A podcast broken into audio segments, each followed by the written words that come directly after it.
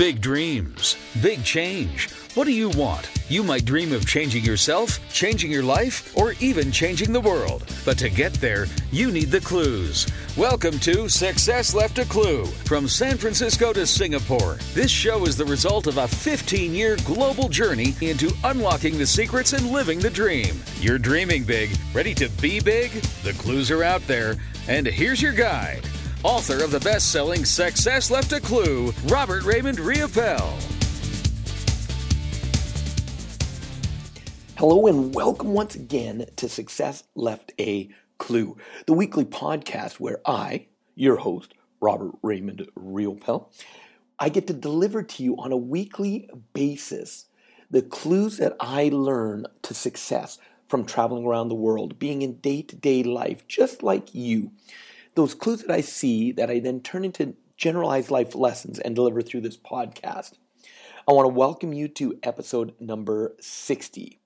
And today's episode is called New Things Equal New Success. Are you stuck in your old ways and habits of doing things? And it's interesting, you know, I, I, I did not have this listed as one of the uh, podcasts that I wanted to record you know, I go back, as I've mentioned several times in my podcast, I utilize one of my clues so much the clue of write it down.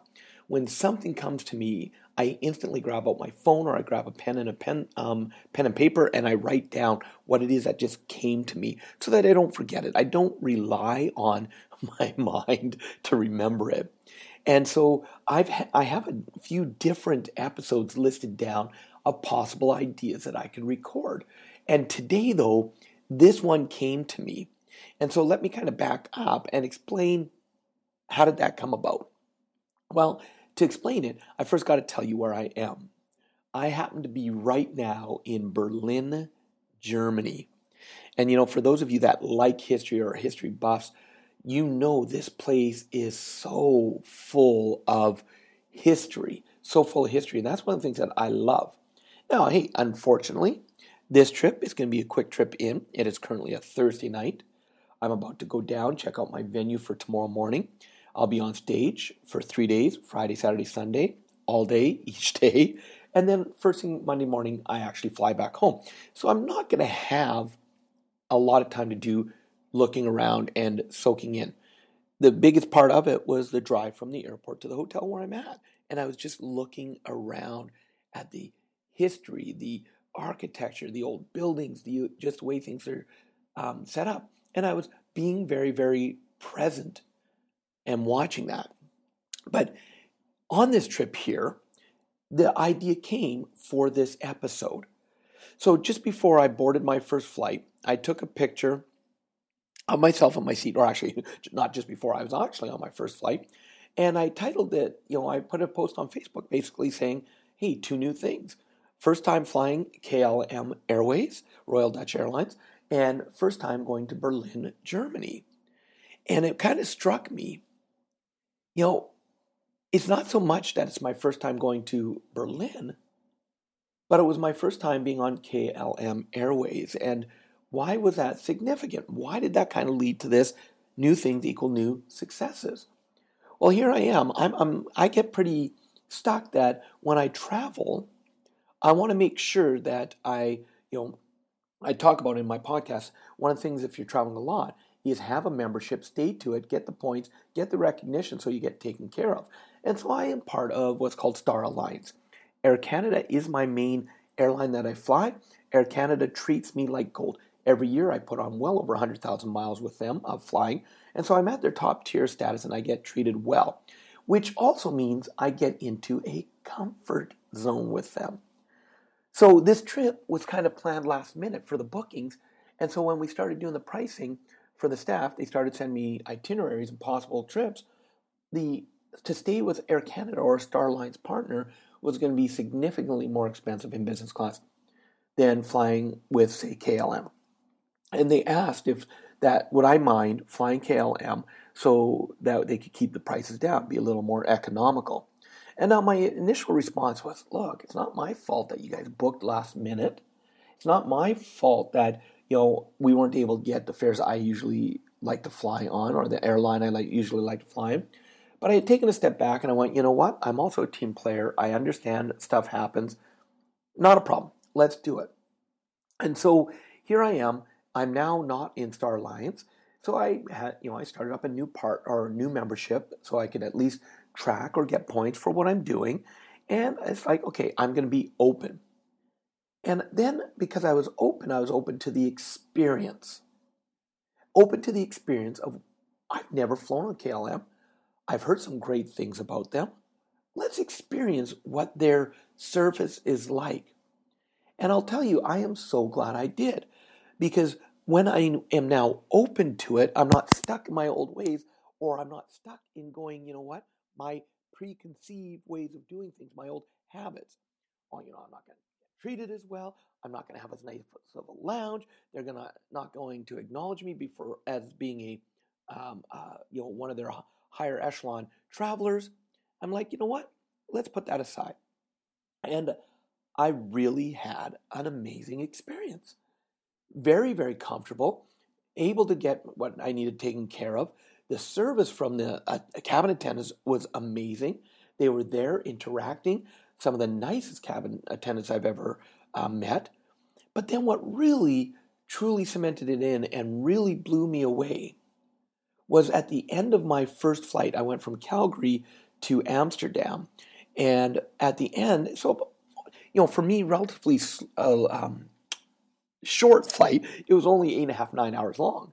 And at the end, just as we were getting ready to descend and do our landing, the cabin attendant comes up and he's got this tray of these figurines, these like uh, uh, porcelain figurines. And they're all buildings, little houses, architecture, all different designs. And I said, he comes to me and I'm like, what are those? And he says, oh, have you not flown on KLM before? And I said, no, this is my first flight. He says, well, let me give you the talk. He says, we have now been in business for 98 years. And every year we come out with a new figurine. And it's our gift to you at the end of the flight to pick which one you want. This is the most recent one. This is the one for 2017, our 98th year. And each figurine, the chimney actually is a sealed um, cork, and there is a, um, a Dutch liqueur in there that if you, um, as a gift to you, you not only get this gorgeous, well-made porcelain figurine, but it also has, if you want to enjoy it, it has the Dutch liqueur in it. I was absolutely blown away. And so, had I been stuck with, no, I need to be on the airline I want to be on. I want to be on the itinerary I want to be on. I would have never been able to experience this. So I bring it back to you in your business, in your life, in your relationships, in everything you do. How often are you getting stuck with your way of doing things, your way of how it should be, or how it has to be, or why it should be this way, or whatever? I want you to start thinking about that and just notice are you actually truly open or are you only open as long as it goes your way? Because, ladies and gentlemen, I'll guarantee you that if you were to step back and be open and try new things, it will equal new successes.